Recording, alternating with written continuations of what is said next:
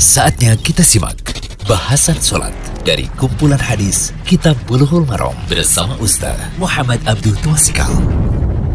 Alhamdulillah, salatu wassalamu ala rasulillah wa ala alihi wa sahbihi wasallam Puji syukur kita panjatkan pada Allah selawat serta salam. Semoga tercurah pada Nabi yang mulia Nabi kita Muhammad sallallahu alaihi wasallam.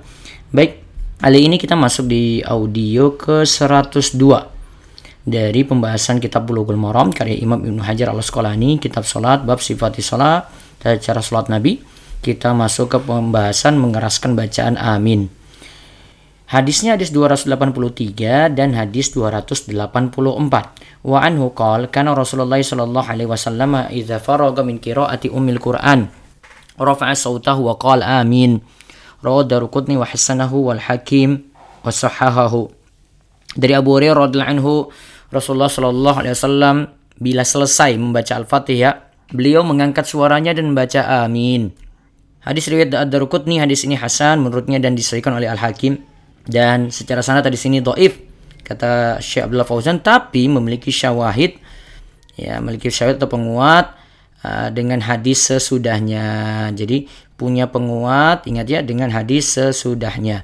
Hadisnya hadis 284 Wali Abi Dawud wa Tirmidzi min hadis Wa'il bin Hujar nahwuhu.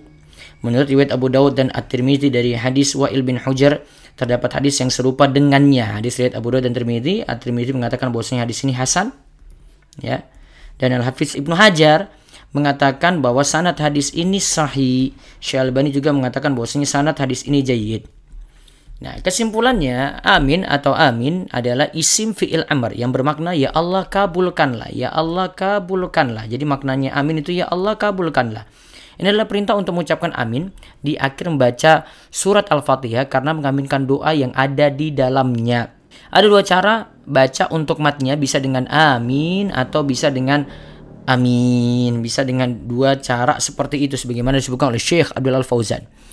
Kemudian yang ke yang berikutnya hadis ini jadi dalil tentang disyariatkannya membaca amin bagi imam setelah membaca surat Al-Fatihah. Disunahkan mengeraskan suara saat itu. Ingat ya jahar, mengeraskan suara saat itu. Jahar berarti ya. Inilah pendapat jumhur ulama dari kalangan Syafi'iyah, Hambali dan selainnya. Kemudian kelima, makmum dan orang yang sholat sendirian atau munfarid dianjurkan pula membaca amin. Uh, dalil tentang makmum baca amin dan keutamaannya bisa dilihat di sini dalam hadis Abu Hurairah radhiyallahu anhu. Rasulullah sallallahu alaihi wasallam bersabda idza qala al-imamu ghairil maghdubi alaihim waladdallin faqulu amin. Fa innal malaikata taqul amin. Wa innal imama yaqulu amin. Faman wafaqa ta'minuhu ta'minal malaikati ghufira lahu ma taqaddama min dzambi jika imam me membaca ghairil maghdubi alaihim waladdallin maka ucapkanlah amin, amin, karena malaikat akan mengucapkan pula amin tatkala imam mengucapkan amin. Nah, tatkala imam mengucapkan amin. Siapa saja yang ucapan aminnya, yang ucapan amin yang berbarengan dengan ucapan amin malaikat, maka diampuni dosanya yang telah lalu. Imam Nawawi rahimahullah dalam Al-Majmu' berkata, Ataminu sunnatun. Baca amin disunahkan bagi siapa? Likuli musallin, bagi setiap orang yang sholat faragha minal fatihati. Setelah membaca al-fatihah.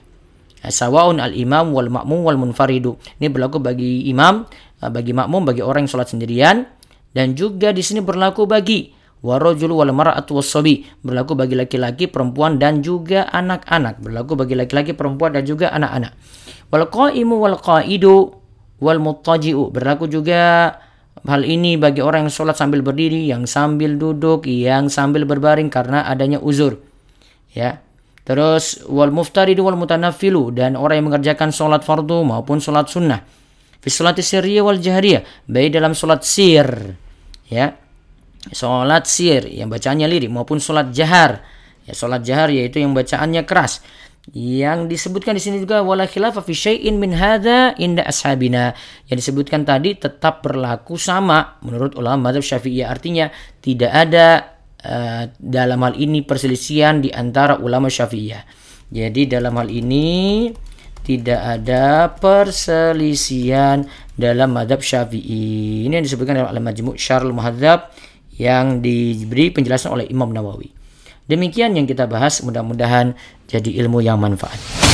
Demikian Bahasan sholat dari kumpulan hadis Kitab Bulughul Maram bersama Ustaz Muhammad Abdul Tuasikal.